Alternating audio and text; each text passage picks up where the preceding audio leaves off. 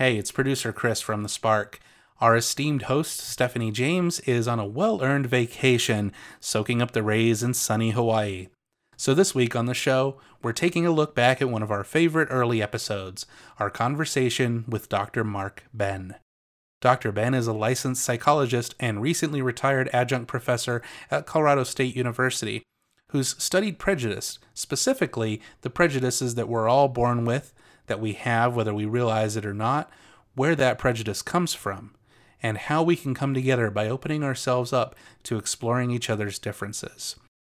Please enjoy our conversation with Dr. Benn, and stay tuned next week for an all new episode of The Spark with Stephanie James, right here on NoCo FM. And you know what I know? I can't learn from people who think and act and smell and eat all the same foods I eat. I can only learn from people who are different from me. I already know what I think, and I know what the people who are like me think. So I have to hang out with people who are vastly different. And again, that's counterintuitive.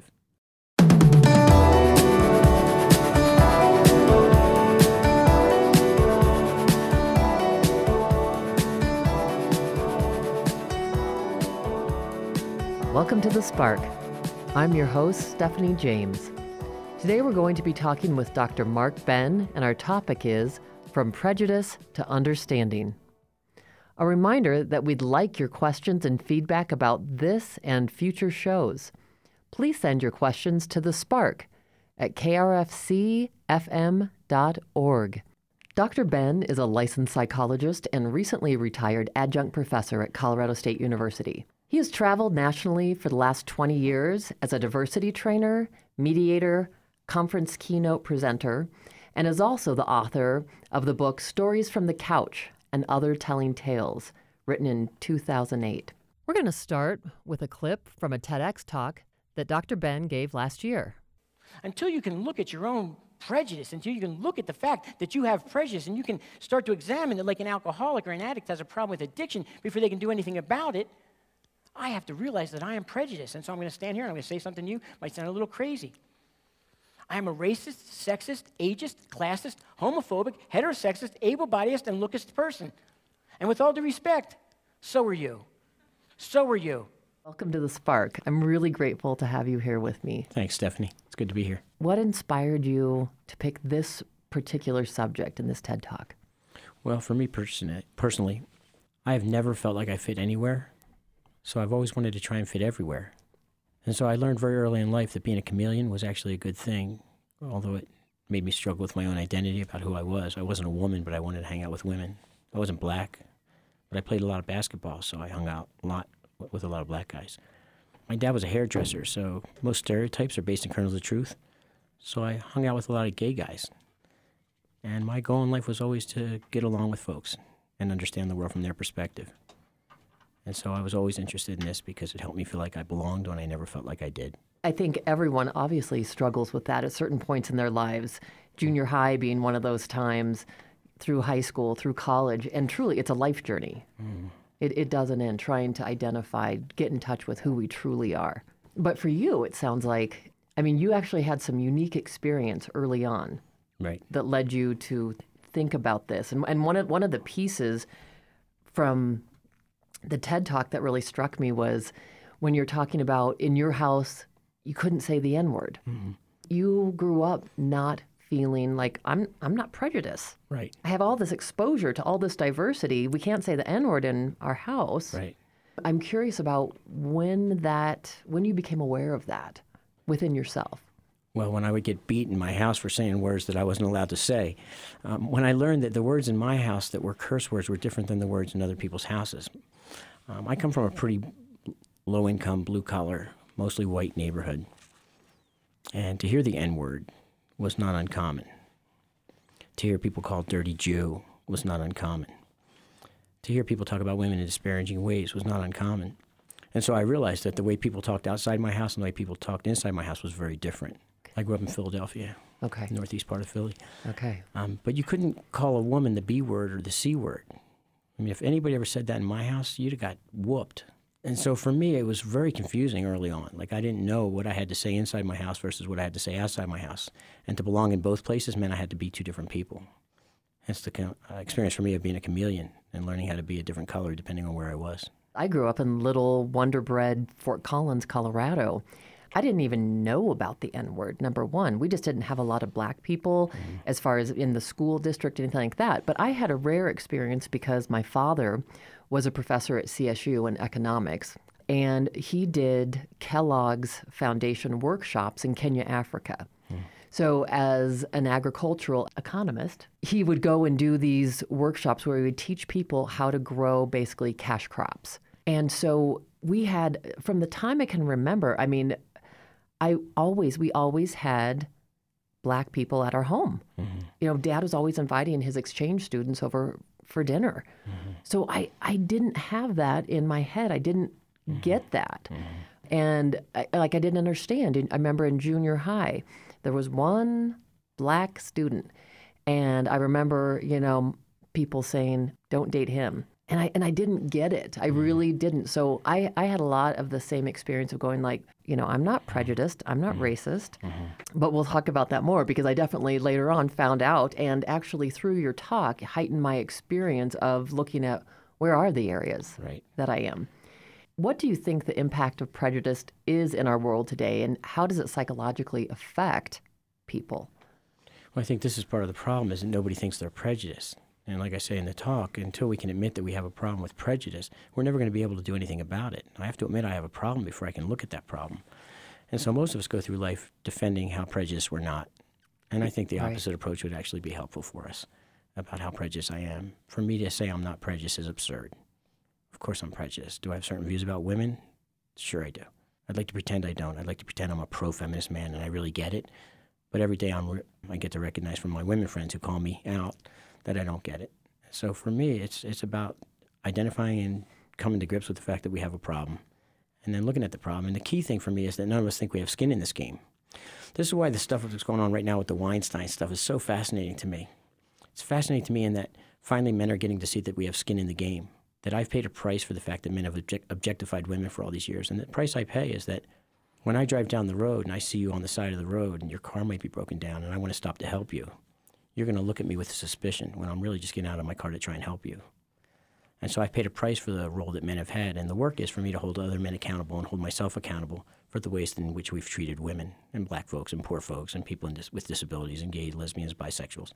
And so as we learn that we have skin in the game, white, heterosexual, Christian, able bodied men, mostly, we will start to realize that we've paid a very, very horrible price for the fact that we've been in positions of power that have objectified folks that we've hurt without even realizing or intending to hurt. Well, and, and that's one of the things that that I actually had written a question about because you talk about that in your TED talk. You you mentioned this how especially white people, you know, especially this white heterosexual temporary able-bodied males, they can't smell the air when it stinks in regards to prejudice. So, can you talk more about that? What what causes that kind of blindness that you're talking about that people aren't able to check in with themselves to even see it? Well, that's the thing about privilege is you can't see it and you can't smell it.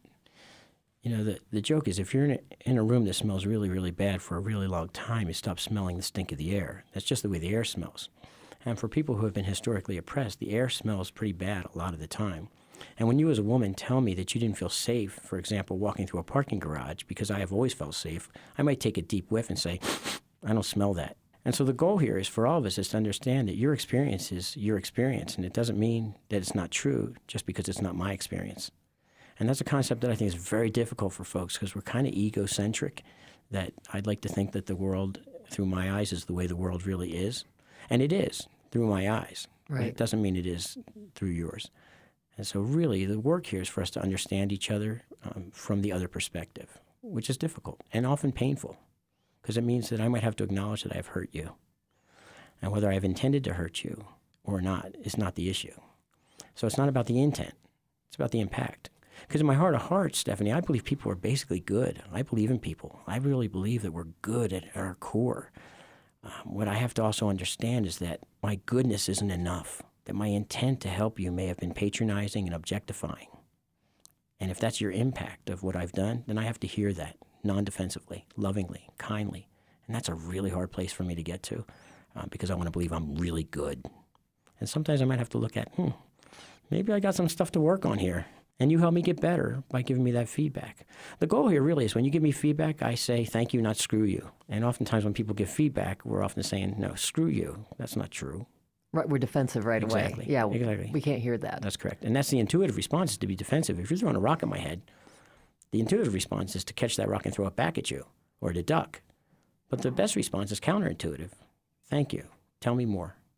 And if I could teach men in my therapy, I do a lot of couples therapy. If I could teach men how to say those three words, tell me more, I swear their relationships are going to improve. Simple as that. Don't solve the problem for me.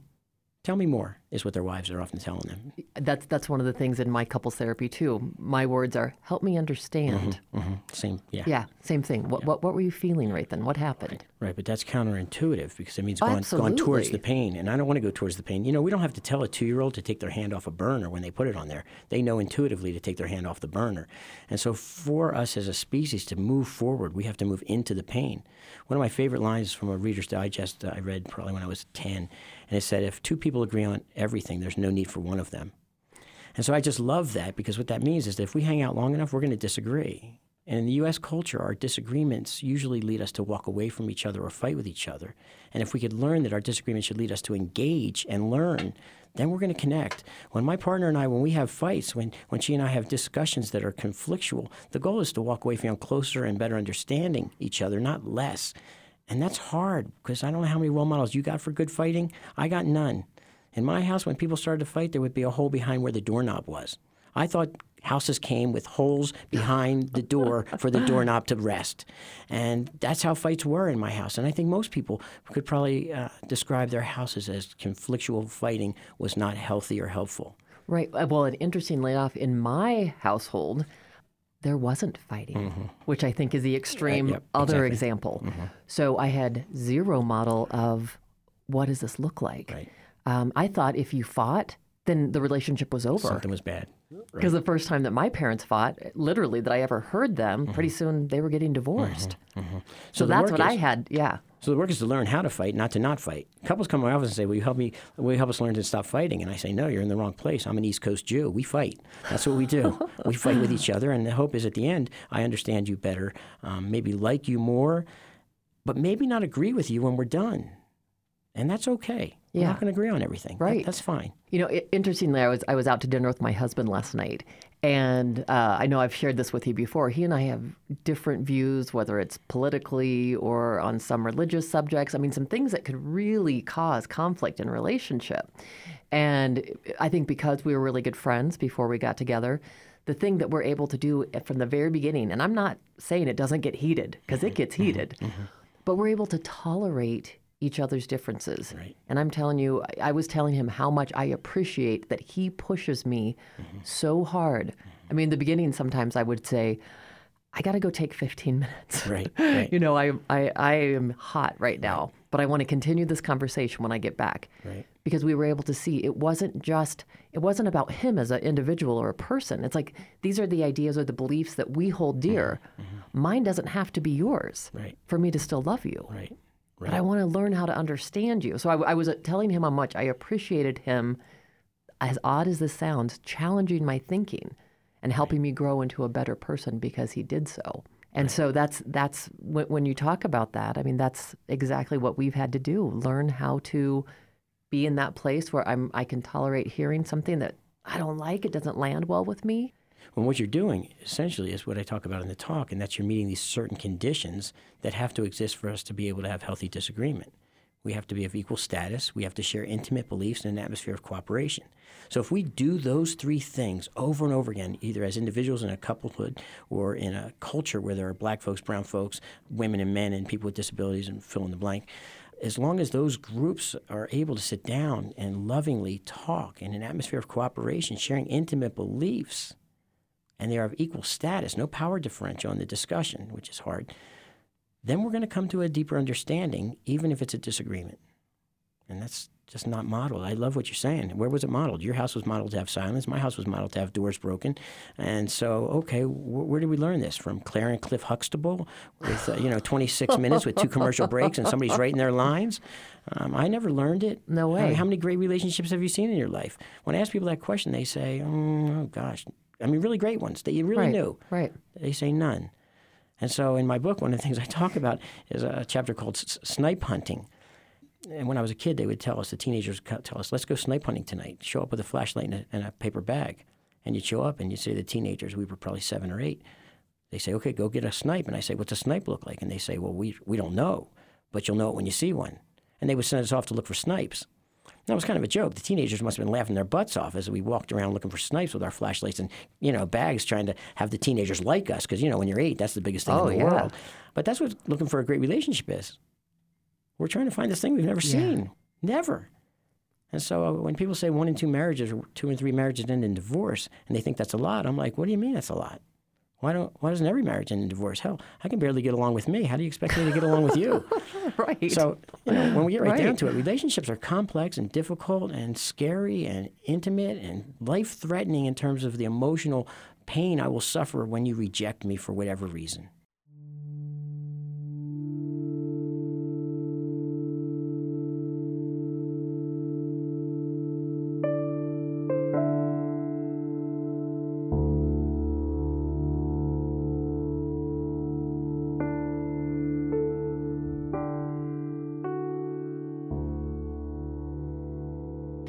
Your TED talk, one of the people that you talk about as being able to do this, have these extremely difficult, painful conversations, I think, um, but do so beautifully and masterfully, is this Daryl Davis, Davis. mhm. that goes to these Ku Klux Klan. He's a black musician, plays with this band, plays at Ku Klux Klan events. Is that accurate? That's what he does. And and so how does he? I mean, how does he engage and get in these conversations Right. With KKK people where he's Right. connecting or where they're able to do the, those things that you talked about, He- be of he equal status and Yep. yeah, Yep. He meets those three conditions. You know, when I think about it, so people don't know if I'm if I'm if I'm Jewish by looking at me unless you grew up in the East Coast and you see my nose and you say, oh, okay, that guy's a Jew. Um, but out here in, in the in the West, there's a lot of folks who have never met a Jewish person, so they don't they don't connect that to me. And when I talk to them or when I hear bigotry, anti-Semitic bigotry, and I share with them, you know, you're talking to a Jew, and they're like, oh. What I realize is they don't hate this Jew, they hate Jews, or they're confused by Jews. And what I think Daryl Davis does is when he meets people, the people he meets hate blacks, but they don't hate that black. If we had a chance to meet all the people in the world with all the differences, the truth of the matter is that in places where there are more differences in people, those are the places with the least amount of prejudice. In places where there are no people of that different group, where there's more prejudice. The idea that we could meet and connect in equal status, sharing intimate beliefs in an atmosphere of cooperation, if we could somehow forcibly do that, like the U.S. military did in the 50s, prejudice goes down almost every time, even when people disagree. It's fascinating because, I, again, I, I believe we're good. So, at our heart of hearts, when I meet you, if I've never met a person who's black or brown or gay or trans, and I sit and talk with you, I cannot fail but to love you. When I finally get to know you, when I know your heart, I end up loving you. And I think, and I think if people who are anti-Semitic end up sitting down with me and thinking, you know, he can be a little obnoxious, he can be a little abrasive, but I don't dislike him. But they'd have to meet a lot of me. Now, if I feel the stereotypes of the things they dislike about my group, it could increase prejudice. So an N of one, meeting just one, may not be enough. So how do we force people to meet people that they've never been around? I don't have the answer to that one. but I, I th- bet you're onto it. I mean, that's That's the direction we have to go. Right. Yeah, it's connection. Because people are good. I think we want to like each other. We want to get along and we want to learn. And you know what I know? I can't learn from people who think and act and smell and eat all the same foods I eat. I can only learn from people who are different from me. I already know what I think. And I know what the people who are like me think. So I have to hang out with people who are vastly different. And again, that's counterintuitive. How do we go against kind how we're hardwired? There's there's there's this you know t- there's twofold to this. One is we uh, we have a hardwired aversion to pain, to conflict, to anything that we see as a threat, which is something that's different. So how do we go against this hardwired circuitry? Okay, fir- first I would I would argue in a way um, that it's not hardwired around differences in people. It's hardwired to want to avoid pain.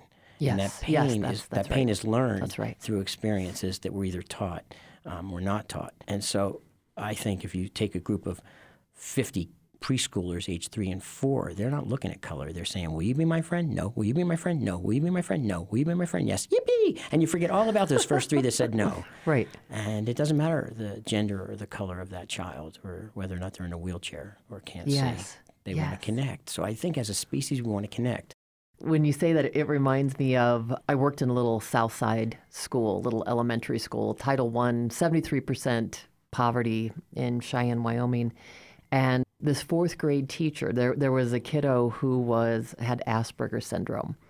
And this is the days where, you know, we integrate as many things as we can into the classroom. So even if you're someone that might have, you know, quote unquote, a disability, mm-hmm. we're working on inclusion. And this teacher, very first day of school, explains to the class what it is and why why this particular kiddo may be acting different. He, you know, he'd do the hand flapping and kind of some rocking and things like that. That classroom nurtured and loved and accepted. There was no difference. It, it was wonderful. And I- I've always stayed in touch with that student. Mm-hmm. That student's 20 years old mm-hmm. now. He actually came to my 50th birthday party mm-hmm. this summer. And to see how amazing, I mean, he's so bright. He's in college right now, social. For, he drove down by himself to a group of strangers that he'd never met and visited with people at the party, was interactive. And it came, I'm telling you, from that fourth grade experience of inclusion. And that's That- to say that- nothing yeah. of the other kids who were in the class who had an experience that they could then um, use as a template for what it's like to be be with people who are different.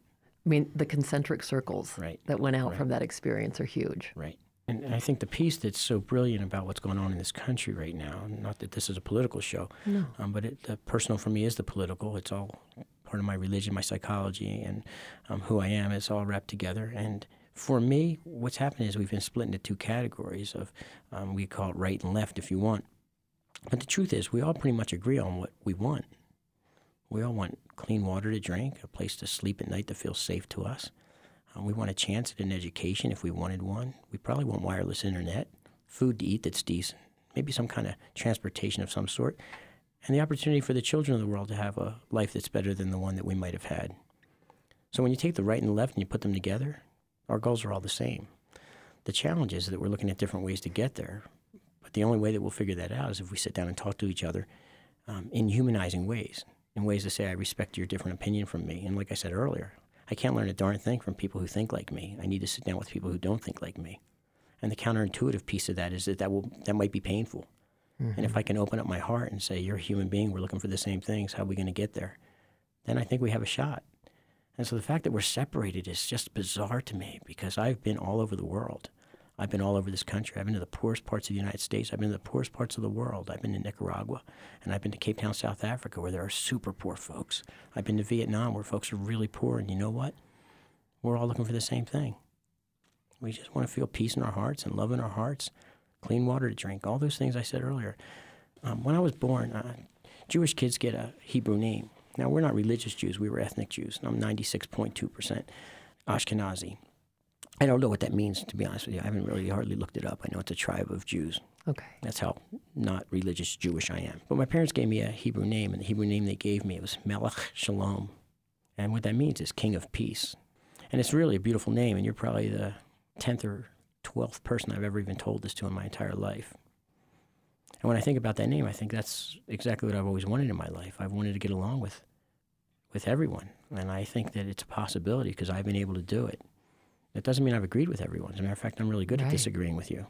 And so we can disagree with that, but we can do it kindly and compassionately without throwing rocks at each other. And I just really believe that that's a possibility on this planet. And I, I have six children. I brought six people into this world. And I brought them into the world partly because I believe that we're a good species and we're going to be good and we're going to solve all the stuff that we're struggling with right now. And I will continue to believe that, at least as long as I have uh, any breath inside these lungs. That name, say it again. Melech Shalom, King of Melech Peace. Shalom. Well, it could be King of Hello and Goodbye. So I'm not really sure about it, but I don't want to think of it as King of Peace. But I, I feel that really does describe you. I mean, that's then been your life journey. That's what I it's what I believed and what I want. And even in my house, my parents fought. My parents got divorced when I was four. So I grew up with four parents. And I was that kid that when they would start to fight, I would start to sing a song and distract them or tell a joke or a story because I hated to feel the violence in the house that, that wasn't, wasn't good for anybody. And to this day, my parents are still alive, which I'm really happy about. Mm-hmm. And when they come to my house, I call it the peace zone. And if they start to fight or bicker, which their relationship is based on, I say you will get a one way ticket back to DIA and sit there for three days until your flight comes because I'm not going to have that in my home. And they laugh and we play and, uh, and they feel that the peace is possible, even with each other, even in their 80s. And it's, it's nice to watch. And it sounds like a piece of that journey for all of us is the ability to look inside of ourselves. Right. See right. where we have right. these limitations, see where we're projecting out or projecting in, if you will, sure. this prejudice. Sure. And this is not to say I'm not prejudiced. Right. I am. Right. No, but to be I aware am. of those and to be aware of how then we're interacting with other people, how we're maybe projecting those outward, and then being able to sit down if we have offended someone, if it has mm-hmm. impacted mm-hmm. someone mm-hmm. in a negative way. Right. To be willing to be open enough to check our ego enough so that we can engage in that conversation. Right. And and heal it between right. us, heal that gap between us. Right. So that when you give me feedback, I say thank you, not screw you. Yeah. And we hang in there with each other and talk because we care, because I think we're good. Hey, I'm Jack from the radio show Punk Rock Demonstration, heard here on NoCo.fm every Tuesday and Friday, 10 p.m. to midnight Mountain Time, and 9 p.m. to 11 p.m. Pacific Time. You can expect to hear punk rock, some interviews of your favorite bands, maybe some future favorite bands, and me ranting and raving, which is the best part of the show. You can tune in over your web browser at noco.fm or through the TuneIn app. That's Punk Rock Demonstration. Next time on The Spark. There's nothing to describe how cold death is. You will never carry anything heavier than your own child's casket. We discuss grief and loss with parents Tad and Jonah Johnson whose daughter Alexa was killed in an accident five years ago, and how they've used their grief to create an educational organization in her name called Alexa's Hugs. Next time on The Spark. So we're back with Mark Benn. I wanted to visit with you a little bit just on a personal level because I really resonated with the part in your story, and, and you, you mentioned it earlier today when you were talking about feeling self conscious as a kid, like not wanting people to sit beside you. How, how did that early teasing affect you and how you saw yourself in the world? And then what did you do to move beyond that and to heal that within yourself? First off, I think it's really important to recognize that I wasn't the only kid who got teased. I think every kid gets teased. Uh, young people are in a lot of pain from a life experience of being oppressed as children, not getting a choice about when they go to sleep or what clothes they get to wear or when they get to eat or what they get to eat. So kids are a pretty oppressed group. And what happens for any oppressed group is often their pain comes out on themselves or the group closest to them. And so the fact that kids tease each other is not uncommon. I just uh, get to have my own experience around being teased. And the way I dealt with it is I, I think I learned how to be funny early in life. I figured if I could make people laugh, they weren't going to want to beat me up, which I think is pretty universal for Jews as a group. Um, by and large, if you look at a lot of comedians, there's a lot of Jewish comedians. And I start to think as a sociological observer of culture, why is that? And I think what we figured is maybe if we made people laugh, they wouldn't want to kill us anymore that hasn't really worked very well as I'm looking around the world right now. Um, so I don't know why they think we're so smart because that was our strategy and it's clearly not the best one. But I think, uh, you know, teasing aside, that learning how to connect with people through humor is something that I thought would be helpful to me. And it was something that I, I tried to use and I think I did use and it worked. It didn't mean that people wouldn't laugh at the size and the shape of my nose and my ears. They did. I'm still very jealous of the fact that people grew into feeling like they're okay with how they look. Um, lots of people never get there. I certainly never got to a place where I look at myself in the mirror and think, wow, I look okay. I've always seen that little kid with a big nose and funny ears. That never left me. The same thing's true with a lot of people I work with who had weight issues as young people. They go into their adulthood, they might grow into their body and lose the weight issues, but they always feel like still they struggle with being overweight. Happens a lot for women. They come in my office and they sit with pillows over their laps. And I ask them, why do you hold that pillow over your lap? Are you worried that I'm going to see your stomach while you sit? And they say yes.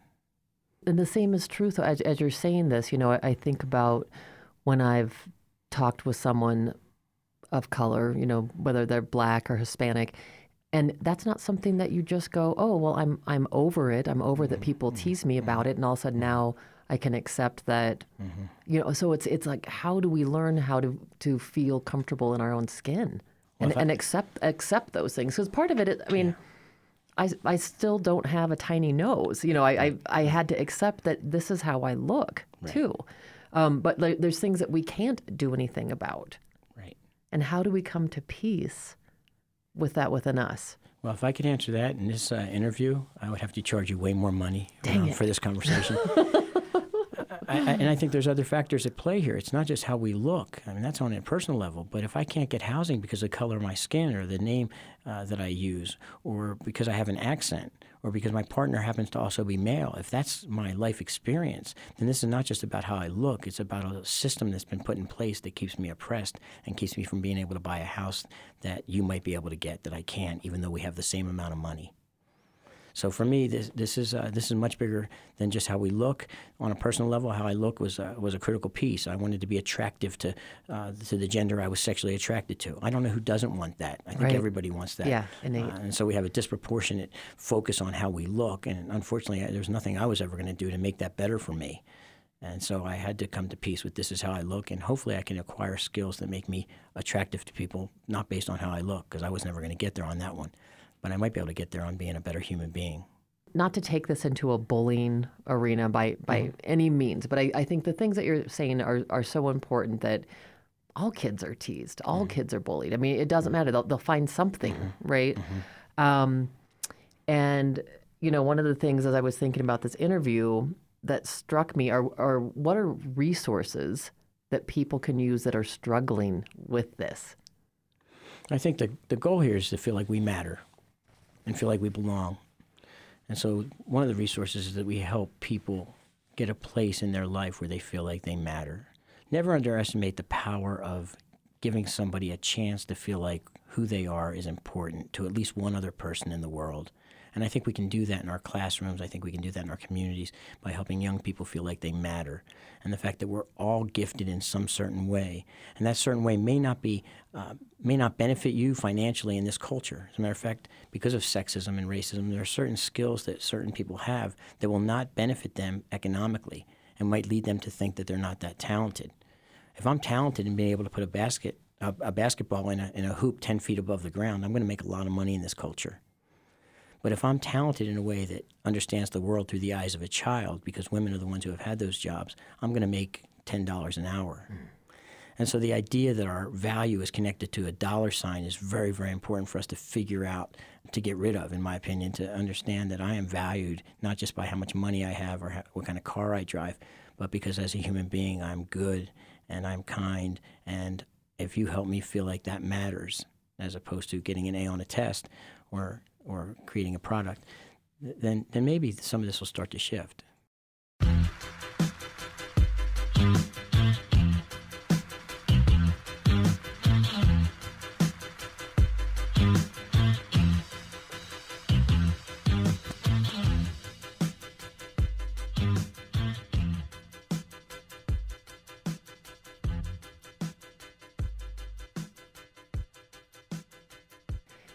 Year ago, I had an experience with a woman who's involved in Rachel's Challenge, if you're familiar with that.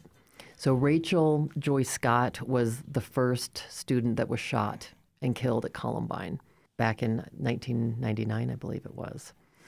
This woman that I met, it was just by chance, it was through a, mutual friend, but she had just gotten done doing one of these Rachel Rachel's challenges at one of the high schools here locally. And that is so such a powerful program for understanding not only bullying, but how we can have empathy. It builds compassion, mm-hmm. empathy, tolerance, mm-hmm. understanding. It's just it's an amazing program. And it was so impactful for me. The story that she shared, there were there were two particular students in one of these groups. They do these like six hour breakout groups with like a the tenth grade they'll they'll be in the school for like three days. I don't know if this all takes place over the weekend or, or exactly how that works, but the amazing thing about it that that she shared with me are these two boys who are from diversely different groups. One was a complete loner, dressed in black, dark circles under his eyes, pretty pale skin. The other kid was one of the big players on the football team. Well, they end up in this process group together and get to know each other. Towards the end of the this workshop, these three days, the boy with the circles under his eyes said, You know, this has been amazing. I feel really connected to you, he's saying to the football player, but I'm scared that you're not going to say hi to me Monday when we come back to school in the hallway. And they had had this conversation. Well, interestingly, at the wrap up assembly with the whole school, the kids had a chance, whoever wanted to come forward and talk into the mic and share their experience. And the football player steps up to the mic and he says, I feel like I really need to share this because we'll call this, this guy Tommy. Tommy says he was afraid that I wasn't going to step up and, and say hi to him, give him a high five in the hallway, not acknowledge him. He goes, But I'm here to tell everyone here that I'm going to see him and I'm going to say hi to him in the hallway. Because the thing that none of you guys know you pass by Tommy in the hallway and you might think, oh, he's dressed in, you know, not very clean clothes and he's got bags under his eyes. The thing that you guys don't get is the reason he has bags under his eyes is his mother has stage four cancer. And he's up at night with her. He's the only kid. She's a single mom. He's holding her hair while she vomits. Mm-hmm. He's up all night with her. Mm-hmm. So until you are behind his eyes, stop judging him. Right. right. I'm I'm giving him I'm giving Tommy a high five so powerful. Yeah, and it's it's it's what I was trying to say earlier that when I really get to know you and your story, I can't help but love you.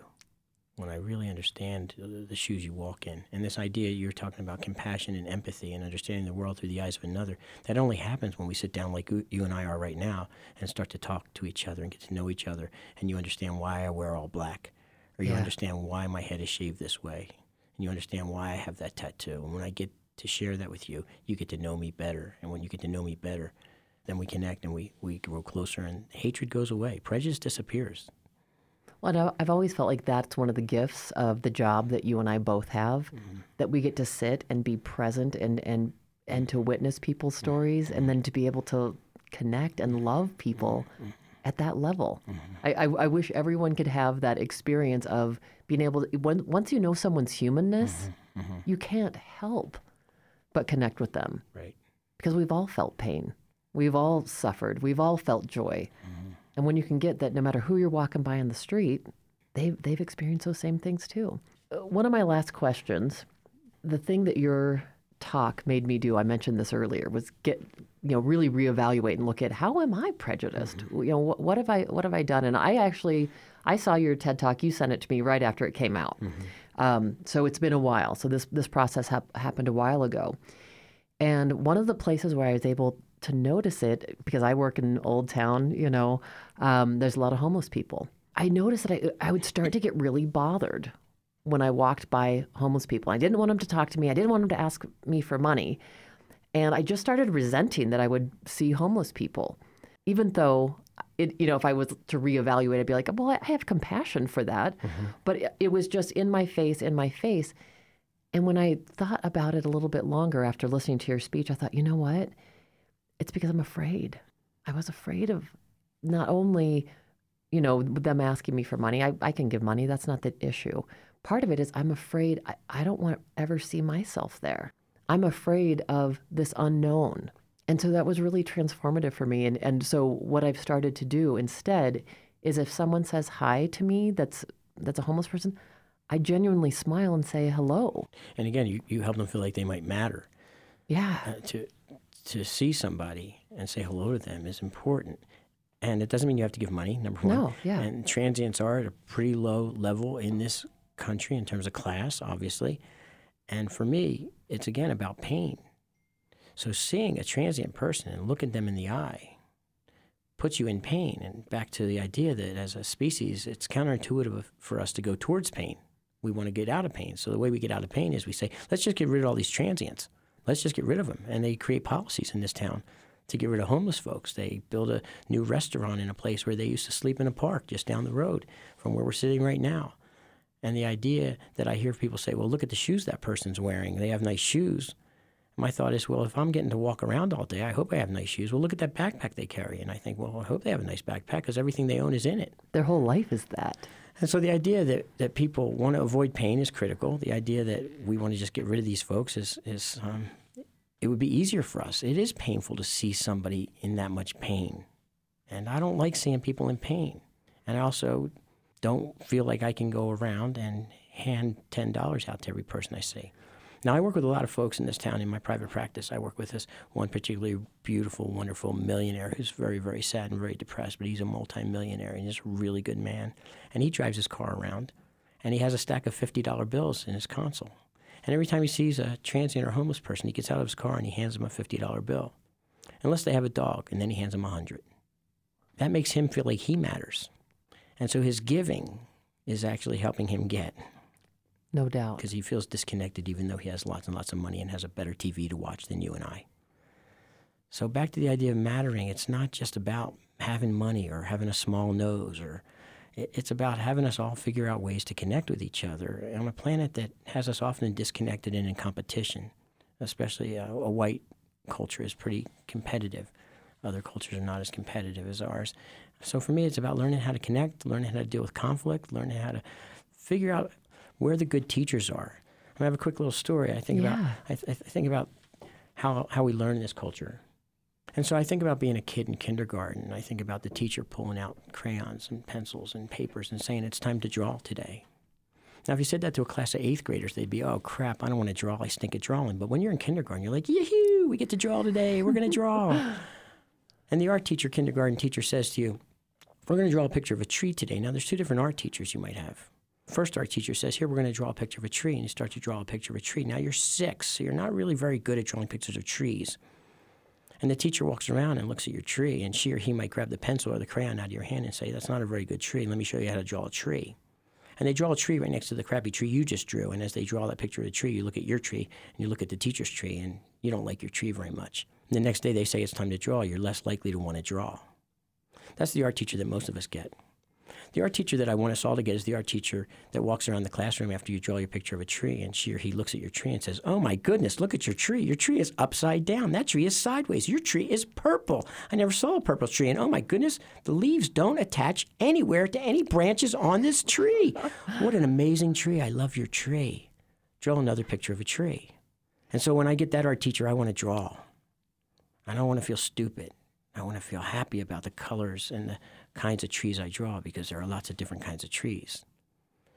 And so, unfortunately, what we live in is a world that says there's a right way to draw a tree and a wrong way to draw a tree. And if we can be in a culture that says there are many different ways to draw trees, it will make us want to go to school. It will make us want to embrace difference.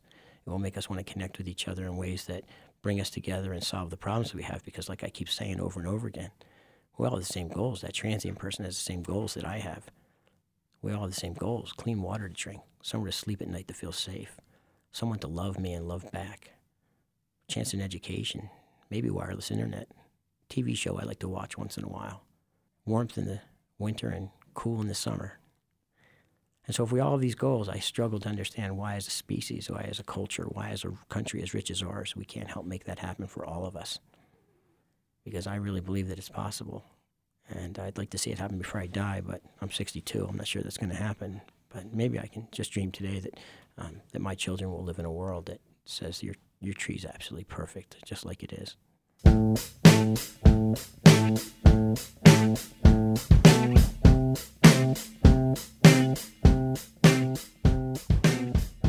After my initial conversation with Mark Benn, there were still more questions I wanted to ask him. And so I was able to catch up with him via Skype. And here is the rest of that conversation. Going into your personal history a little bit, I'm curious what influenced you towards pursuing a path to becoming a psychologist in the first place? I grew up in a big East Coast city um, where sports was a major focus of life. Some people went to church, we went to sporting events and did sporting events. And I always knew that I was going to be short. And so I learned that if I could play sports really well, being short didn't matter so much. And so I compensated for being short by becoming a great athlete at a very young age, especially on a basketball court, which is ironic given that my the tallest I've ever been is five foot four. And um, when I got to high school and nobody was calling me for athletic scholarships, I realized that maybe I'd have to figure out something I was a, actually able to do that didn't involve sports since I didn't think I was going to make it in the NBA by the time I made it to 10th or 11th grade. And so I um I had to examine what I was good at. And there was only one thing in life I was ever good at, and that was hanging out with people. And the only career that I think works for just purely hanging out with people without doing anything much more than hanging out is uh, is psychology. So now I get paid to hang out with people, which is pretty cool. Who were, who were the biggest influences in your life, both personally and professionally? Would you say? Well, the biggest influence, easily, uh, certainly early in my life, was my mother, who was a feminist before there was a word for feminism. She was a, a single mom by the time she was 21 with two kids, ages three and four. She um, had to go out and work for a living and find a way to make it with two little kids without much support back before there was anything like preschools or anywhere to put your kids. And so I learned about what being assertive is and what being strong is from my mother. She taught me very young that you didn't have to be big and tall and strong or have a penis to be strong. You could actually be strong just by having your voice, being smart, and asking for what you want when you need it and setting limits when you needed to. And so she was probably my biggest early influence, no question. And uh, still, she's still alive. She, um, thank goodness, she um, she continues to be a strong influence in in my life and in most of the people's lives that she touches. And this is a woman who dropped out of high school because she got pregnant and uh, and made a life for her two sons, telling us always that we were going to have a better life than her and we were going to go to college while we watched her and my stepfather work two and three uh, blue collar jobs making very little money. So that was the biggest influence that said, go to college, do something um, with your life that has meaning, which was something that my parents didn't get a chance to do. Um, they just needed to make money to bring it home so we could you know, have food to eat and have somewhere to live. So that was my biggest earliest influence. What an inspiration. Yeah. Yeah. She's an amazing woman.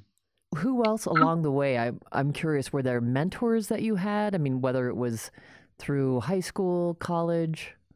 I, th- I think it's true when, when, when people say it takes a village, it certainly takes a village to feel like you matter, to feel like you belong. And so I'd say early on in my life, it was coaches. Um, they taught me both good things and bad things. They taught me that you could get people to do better by beating the crap out of them. That worked for some people. It never worked for me. Um, or they could get people to do better by saying, "Hey, you're working really hard. Why don't you try this?" Uh, using more encouraging messages. So I learned from both actually, um, but I always leaned towards people who were tender, kind, and loving, um, and direct at the same time. Um, so coaches were a big influence in my early life. And then when I got to college, I I found a couple professors to hook my wagon to, and I knew who the good ones were, and I knew who the ones that were um, brought into my life to teach me. So I had a young hippie professor that taught me to be still very early in my mm. life. I thought he was crazy. Um, he would actually have us sit in class sometimes and meditate for an entire hour. Uh, I thought I would go crazy the first few times. Uh, sitting still is not one of my strong suits. And uh, and he taught us that if you could learn to not think for a minute or two minutes at any point in your life, to not think, to absolutely not think, that that would be the equivalent to a college degree. And again, I thought he was high. I mean, I thought he was crazy. But it really taught me that being centered and being calm and finding a spiritual base was a critical piece to having a great life. And then I had a, a strong woman, uh, a woman named Carol Ludy at the University of Northern Colorado, and a, a African American man named George Tate, who uh, who sort sort of took me under their wing, and they they let me know that I mattered, and that even though I wasn't in quotes here as smart as the other doctoral students, that I had a blue collar mentality and an ability to connect with people that made them want me to stay in the doctoral program there when other professors weren't as fond of my skills or my uh, my different abilities. So you had something that that truly kept you going in these people seeing you, valuing you, helping you see the value in yourself.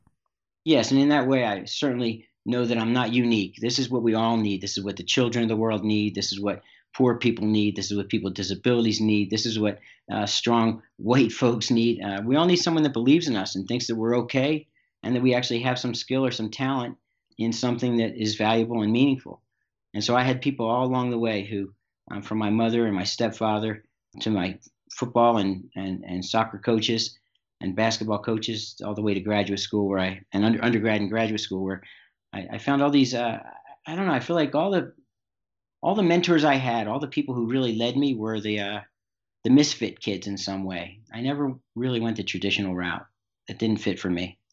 As as you went through grad school, you became a psychologist. One one of the things that struck me when I was looking at your web page is talking about and and I've experienced this and I hear this feedback, you know, I've sent you a lot of couples and I'll be working with someone in that in that couple and they'll come back and go, "Wow, you really did name Mark Benn for you, know you gave me kind of a bit of who he was, um, and you were right. You know what I usually tell people is you know Mark is a straight shooter, no BS, tell it like it is therapist. And that that's one of the things I really appreciate and admire about you and and try to emulate in some forms in my own therapy. But you know on your website you talk about your form of therapy is this unique blend of humanistic and existential principles that have led you to be a reality therapist. So for people who aren't familiar with that term what what exactly is a reality therapist? Well, I'm not sure I fit the exact definition of uh, what Glasser meant when he wrote about reality therapy, but for me, what it means is that I'm I'm really not going to sit with people and hold their hands and have them tell me or have me look at them and say, it sounds like you're feeling sad or it sounds like you're feeling angry. And then they ask me why am I like this. I don't spend a lot of time on why. I spend a lot of time on what and how, what's going on and how you're going to fix it. In the end, as psychologists, if we're not all behaviorists, then we're not doing our job because the whole the whole mission for us is to help people change their behavior so that their relationships can be better, their jobs can be better, uh, the quality of life, the meaning that they find, uh, how they get along with their children or their parents. So for me, the reality is if you're doing something wrong, you need somebody to call you on it um, in a neutral, loving, kind, uh, supportive environment, which is what I think I do. I, I, I don't sit there and hold hands with people. My job is not to be friends with people. My job is to help people figure out what it is that's in the way of them having the life they dream themselves to have to me, that's what the reality therapy is. I work with a lot of adult men, a lot of older men, 40 to 65, 70 even.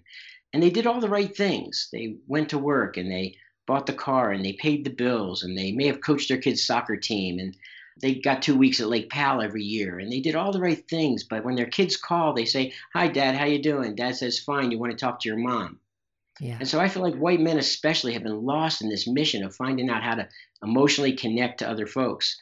And so I spent a lot of my days sitting with older white men who wondered what went wrong in their lives when they thought they did everything right by not cheating or not beating or not gambling or not drinking too much. And yet people were not connected to them. And so the reality therapy that I do is I help people get in touch with that pain and that sadness. And I say the reality is you don't know how to connect. And I help men mostly, especially white men, figure out how to connect with other people in a way that feels deep and meaningful. So that when they die, they're not they're not alone. They're they're with people around them, which is way more important than how big your 401k is, at least in my silly opinion. People ask me, why do you think I'm like this? And I always give them the same answer. I say, well, we, we probably don't know why, but let's just give it this one. Um, you got dropped on your head when you were two and nobody remembers. So let's go forward and figure out what the heck's going to happen from here instead of going back to figure out why.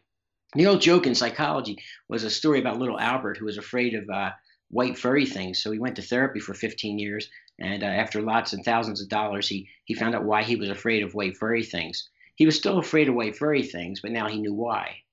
And so for me, that story is very informative in terms of so what, why? I mean, it's helpful, but I think psychologists have made a lot of money on why and insight. And I think insight is way overrated.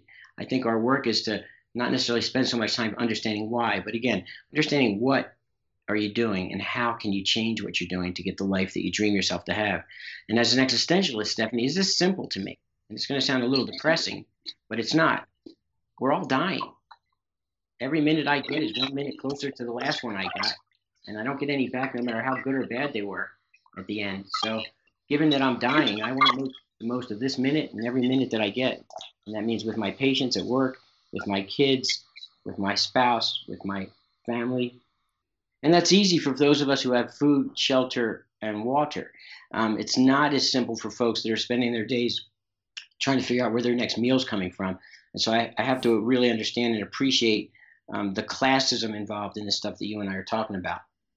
So I'm curious when you say that, then what would you say though? How how would you help someone get to that point who is in poverty, who is struggling, who who that's you know the main concern? It's like Maslow's hierarchy of needs. If their main concern is food and shelter, it's hard right. to get to you know the top of the pyramid, which is self-actualization.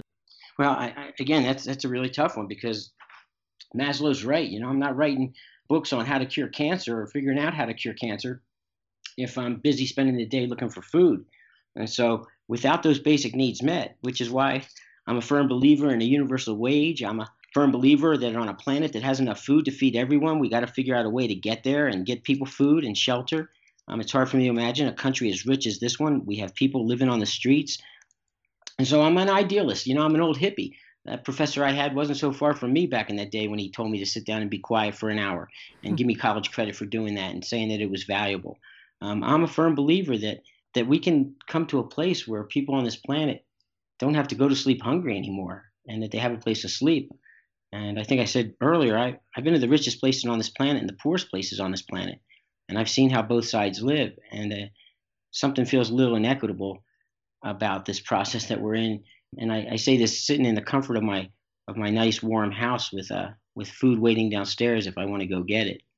And so, how do people who are looking for food get there? I'm I'm not sure exactly. I know that when I've been at places where people are looking for food, that uh, that that's all they can spend their day doing is finding food and finding meaning and spiritual center is uh, is far down the list for those folks. So I think as a society, we have to come to a place where we accept that I'm kind of ignorant about other cultures and about gender, about uh, sexual orientation, and because I'm a curious person, I want to learn about people who are different from me. I can't learn much from people who are like me. So for me, it's always been about exploring differences and seeking differences out. And I think a lot of folks are kind of afraid of that. So that kind of brings us full circle to the beginning of our conversation and, and leading into your TED Talk. How can people find you besides the TED Talk? How else can they find you? Well, heck, I'm really little, so it's hard to find me. um, I, I, can get through a crowd and you never even see me. Unbelievable. I go through an airport better than anybody you ever met. So um, finding me would probably be using, uh, as my kids teasingly say, the Google. Um, and if you use the Google and type in M A R K, B as in boy, E N N, uh, I think I'm the first Mark Benn that comes up. I, I, like when people reach out. I really do. I mean, connecting is all I've been about my whole life, whether it was as a little kid in school or whether it was playing sports in school or getting to college and graduate school and becoming an RA or a hall director and taking psychology. The only thing that's ever interested me is people. They're wonderful and unique and crazy and interesting as hell. So so if people reach out to me from this interview, I'd be thrilled to respond and, and get back to folks. I so I, I truly appreciate you giving me a chance to do this. I I hope people listen. I, I hope it's it's at least one thing out of it that's valuable. Anytime I read a book or watch a movie, I'm just looking for one line or one thing to take from it. And yeah. if I can get one thing from every hour I sit and listen or watch, then I'd be a lot smarter than I am right now. That's for sure. Just like John Lennon said, people say I'm a dreamer but I'm not the only one. Right. Yeah, I guess we're just a couple old hippies here talking right? Thank you so much, sure. Mark. Glad to be here. I appreciate you being here. This Thanks. has been wonderful. Thanks, Stephanie.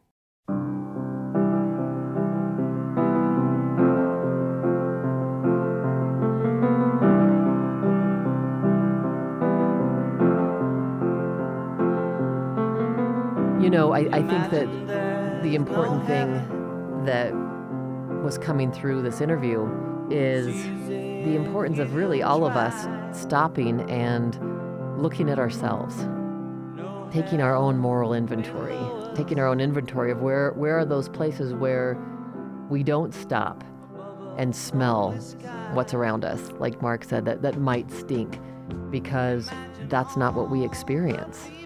If we're quote unquote, like he said, white and privileged, we don't always know that the air around us isn't smelling good. As we're talking with people that may be different than us and engaging with other people, being able to tolerate our differences and be able to lean into those more difficult conversations, those uncomfortable conversations, where we drop our egos and we're able to just say, Help me understand what your experience was. It's, it's different than mine. We all look at life through different lenses, not one is the same. We're so much more alike than we are different. You know, we've heard that. It's, it's almost a cliche by now that we all have some really basic human needs that all of us want. And it's worth it to stop, to ask, to be in connection with, with another human being. And through that, I think that's where we truly do realize that we have so much more in common. We have so many more connections than we'd ever imagine. If we focused on those, if what we focus on is the differences between each other and what we don't like, then that's what we're going to see. So it's bringing it back to a deeper level where we're actually focusing on what do we like about that person? Where can I look inside that person and see something I can connect with? And then allowing that to expand. To me, that's the gift. That's a lot of what Mark's message was about. Remember, The Spark is your show too. If you have questions, feedback on the show, or if you're going through something and need a little help, we'd love to hear from you. Continue the conversation with us at our website, thesparkpod.com, and on Facebook, Instagram, and YouTube. New episodes of The Spark air Wednesdays at 7 p.m. Mountain, and podcast episodes are released the same day. To make sure you don't miss an episode, subscribe to the podcast on Apple Podcasts, Google Play, Stitcher Radio, or wherever you get your podcasts. The show is not a substitute for professional care by a doctor or other qualified medical professional and should not be considered medical advice. If you're having a mental or physical health crisis, please seek treatment immediately. The Spark is produced by NOCO Media Limited, which is solely responsible for its content. Thanks again for listening. This has been The Spark, igniting your best life. I'm Stephanie James.